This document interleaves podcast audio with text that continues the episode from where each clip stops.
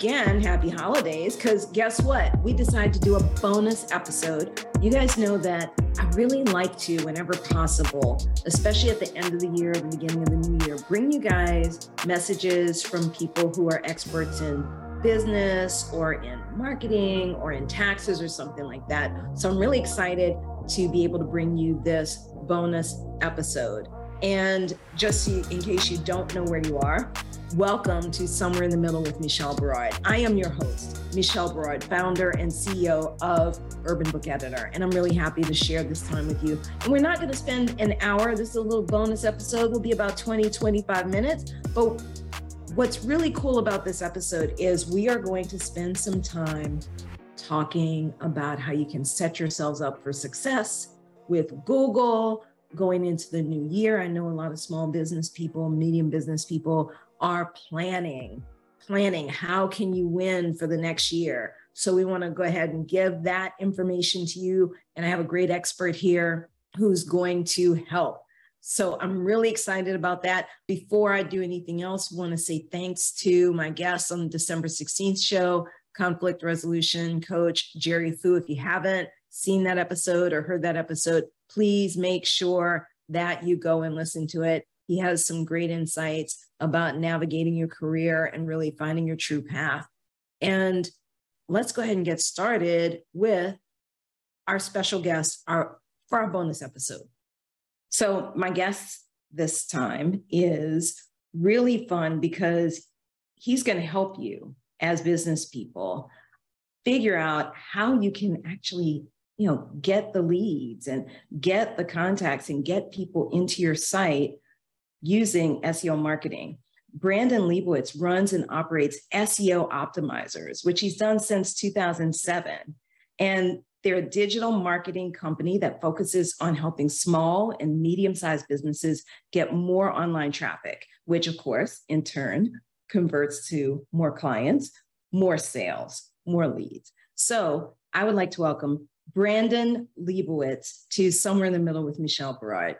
Brandon, thank you so much for being on the show. Thanks for having me on today. Well, as I mentioned, I'm really excited because what you do is very helpful to small businesses. And our small business community needs all the help it can get, um, especially in light of the way things work with the internet, with SEO marketing, and things changing all the time. But I think I mentioned to you before that I'm really interested in how you got into what you're doing. So I have a couple of questions for you, and I'd love to ask those if you're ready. Yeah, all good. All right. Brandon Leibowitz, who are you and how did you become who you are today? I guess I am really focused on digital marketing and helping people get more visibility and exposure online. So kind of just fell into this, got my degree in business marketing. And after I got out of school, got my first job doing digital marketing, which I didn't really know much about it. They said, don't worry, we don't know much about it either. We're going to take you to classes and workshops and learn alongside with you. And this is back in 2007. And after working there for a little while, just realized everyone's probably going to have a website in the future. And there's a lot of different ways to get traffic. But I just really focused on SEO, just search engine optimization, which is a way to get free traffic to your website. Because I thought, why spend money on paid ads when you could get up there for free? And ever since then, worked at different advertising agencies and helping out different companies. And always while working full time, I would work on my own company, building it up before work, after work, on lunch, and eventually was able to build it up where I could quit my job and focus on this solely.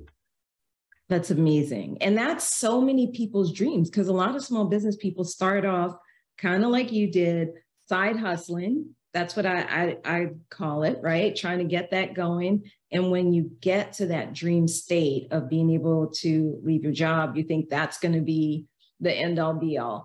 Why don't you tell us a little more about that part of the journey? How did you move from kind of bootstrapping it on the side and then being able to transition to full time?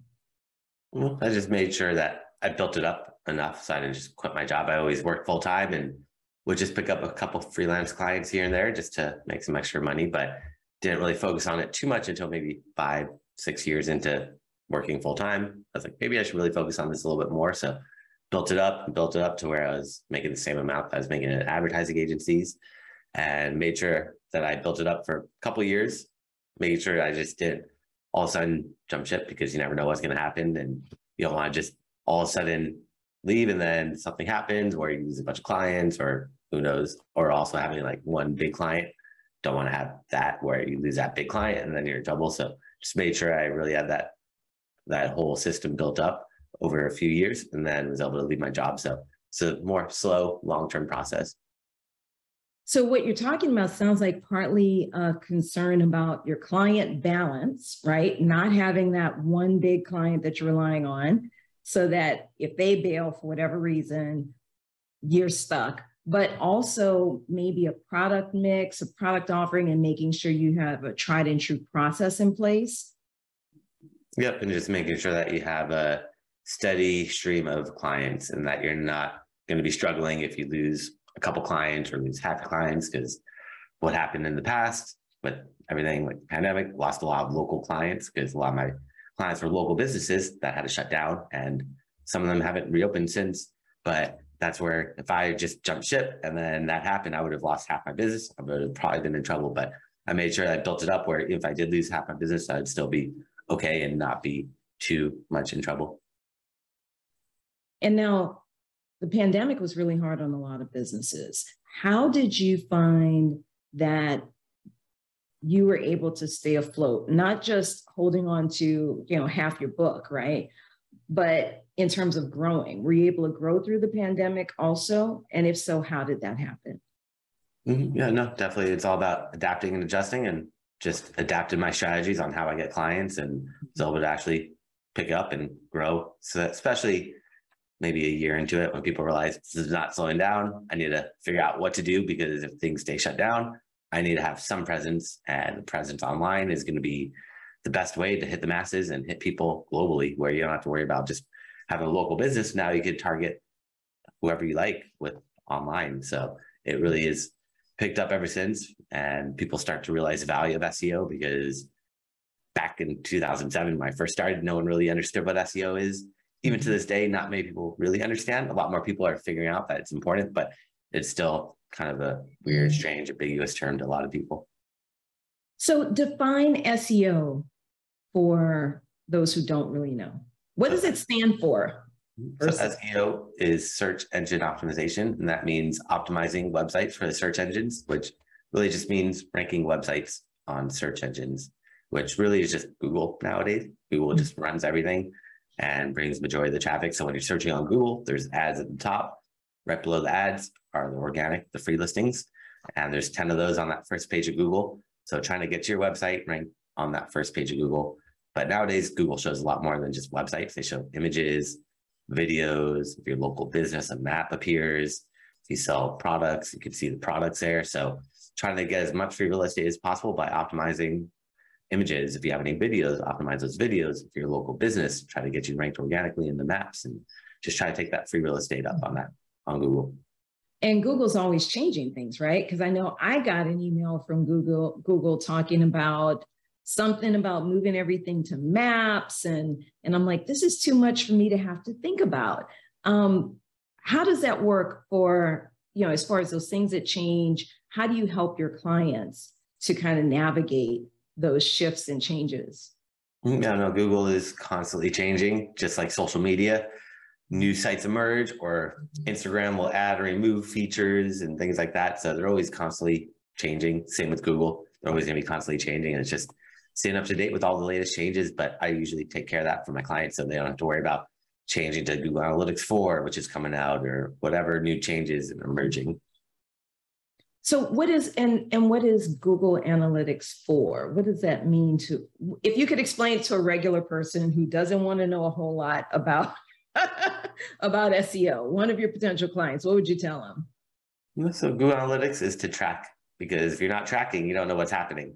Mm-hmm. And you're just kind of going in in the dark. And Google Analytics or any tool for analytics will show you where your traffic's coming from, how long they stay on your website, what pages they stay visit on your website, how they found you. Did they find you through Google, Instagram, Facebook, Twitter, YouTube, through email marketing, through paid ads, through people just typing your website in. It'll show you which pages get the most traffic. It'll show you how much money you're making if you're selling physical products. It'll track your revenue on your website, and you can see which traffic sources are bringing in the most revenue. It shows how long people stay on your website or how many people leave your website immediately. It shows too much information. It's like data overload, but it's all for free. And it the more data you're able to look at, the more informed you're going to be about your traffic. And then you're able to make statistically informed decisions on how to really optimize that website to maximize that revenue. So I've heard SEO described as kind of when you say optimizing, say, you know, making sure everything is well suited to Google is is you know I would say for plain language for plain people's language, um, but in a way that searchers will find you as quickly as as possible. So if somebody asks the question, "How do I make a lasagna?" and you've got a lasagna recipe on your website, theoretically you should come up in that first few options, right? If your page is properly optimized and so forth. Does that make is is that a fair description of how that works for regular folk? Mm, yep. So if you're searching whatever you may be searching on Google, if you see ads at the top, those are all paid ads, but right below the ads, those are the free listings. And that's what SEO is about is getting in those free listings. And is it still common wisdom, or, or is the common wisdom still that you want to be on the first page of those mm-hmm. organic listings? You want to be as high up as possible because you got to think how often you go to page two, page three, page four, page five, six, seven, eight. Most people don't really go too far unless they're looking for something really, really specific. But other than that, they're probably not going to go that far down. So, what are some tips that you have for people who are trying to uh, really create a website and you know they're starting out brand new? Maybe they, maybe they're one of those folks that said ah i don't need no website no stinking website. What kinds of things should they be thinking about when they're creating their website? Um, when you're building a website uh, focus on mobile first because mobile is going to bring the majority of the traffic. Making sure it looks good on mobile it's easy to navigate through it's clean it's not cluttered and also just making sure you build a website to get conversions. Most people don't really build a website optimized for sales and leads, which is kind of strange. Most people just try to build a nice looking website, but nice doesn't convert. You need a website that converts people into clients. That's really all that matters. And what are some of the keys to creating a website that converts? Making sure it looks good on mobile, it loads quickly, maybe stripping it down on mobile to just the bare minimum, not having all the stuff that you have on desktop make sure everything is above the fold. So whatever you see on the screen, that's called above the fold. Once you start scrolling or swiping down, that's below the fold. And 70% of people will never scroll down on the website. So gotta have all your printed information at the top, have a good call to action, have a value proposition, which lets people know what's in it for them. What am I going to get out of using your product or service versus hitting that back button and going to someone else's website. So gotta let people know what they're to get. People are ultimately selfish in the end and they want to know what's in it for me. What am I to get out of using your product? They don't care how long you've been in business or all these reviews and things like that. That's not to help them out. They want to know what's in it for me. Then you can show them all that stuff later on. But initially, you got to let them know what's the value that you're offering that differentiates yourself versus the the competition. Okay, awesome. So, what kinds of companies do you work with? Um, anybody with a website that has a viable product or service. So mm-hmm. that's the main thing, just having something that people search for online and making sure you have a website. So do you like to work particularly with um, a particular area like dentists or uh, coaches or any group like that?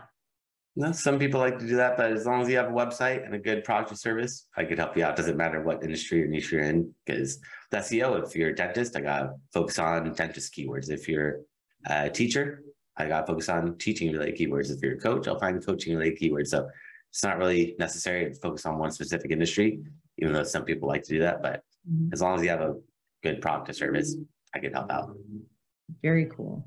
So if a client were to come to you today and say, hey, you know, Brandon, I really need your help. Um, I've created this website. I was doing okay, you know, I was doing fine, but then something changed in the Googles and I don't know why now I'm not doing as well. What kinds of things would you look at, particularly in their site? Well, no matter who comes to me, I'm always going to look at the same stuff. I'll look at their do a website audit, look at their content on their website, look at the keywords that they placed in the different areas and the coding, but more importantly, looking at the backlinks because that's all that really matters is how many clickable links are pointing to your website.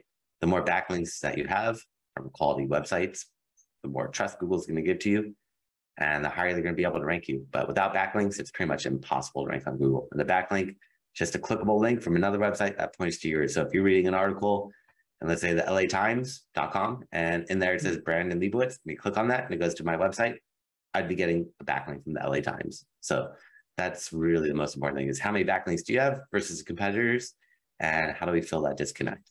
Mm-hmm. so do you help them get those backlinks or do you just advise them on how to get them?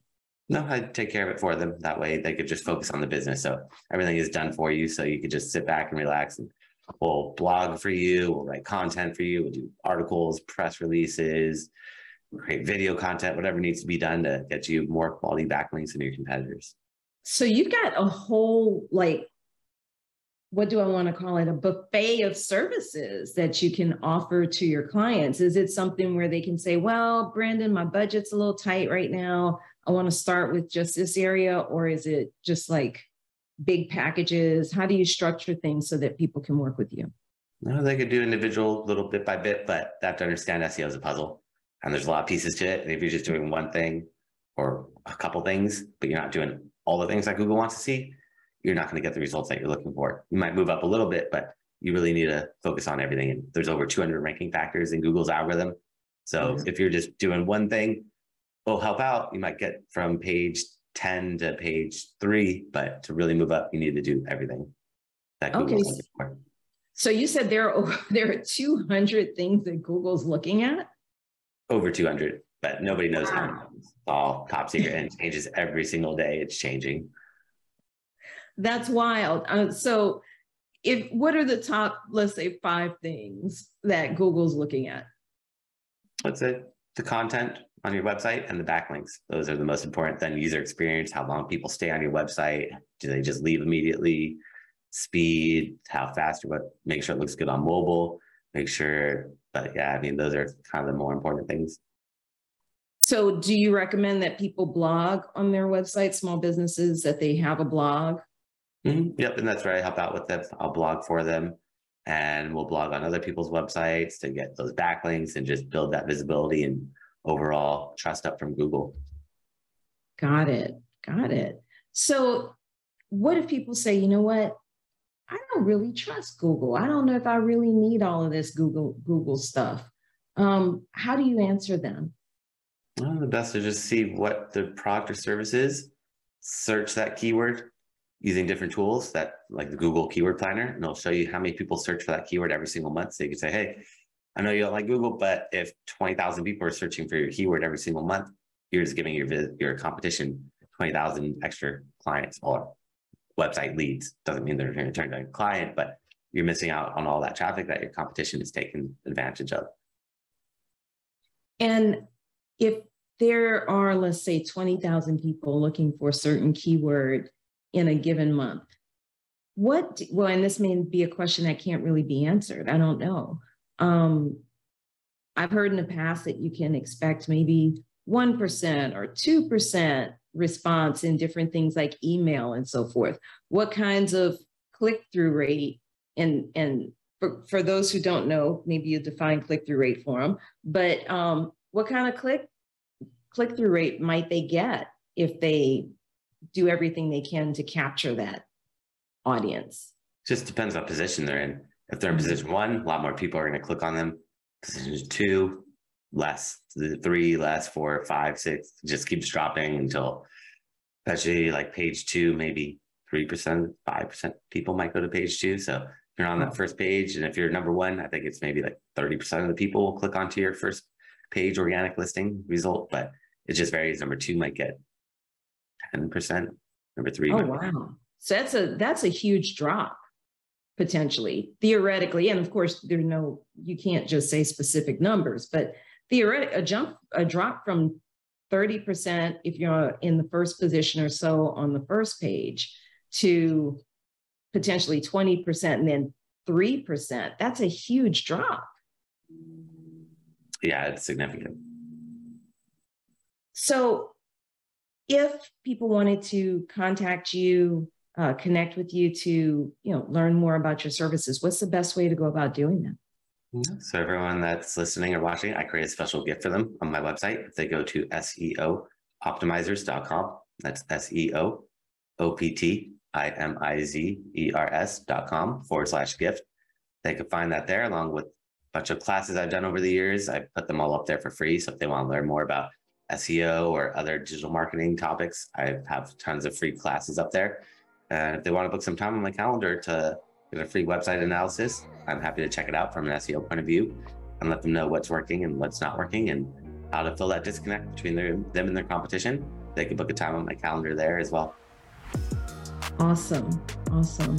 Well, Brandon Leibowitz, thank you so much for appearing on Somewhere in the Middle and sharing so much knowledge with our audience. Thanks for having me on today. Okay, guys, that is our bonus episode. Thank you so much for listening and supporting throughout the year. Make sure you check us out starting after the new year on January 20th. Again, my guest is going to be executive coach and leadership consultant, Michael Seaver, and he's amazing. So please make sure you tune in. You can find us once a month on Fridays at 5 p.m. Pacific, 6 p.m. Mountain, 7 p.m. Central, and 8 p.m. Eastern at the Somewhere in the Middle podcast.com. Let's continue the conversation. You guys be good, stay mindful, and remain prayerful. Have a wonderful, wonderful new year. Peace and blessings, y'all.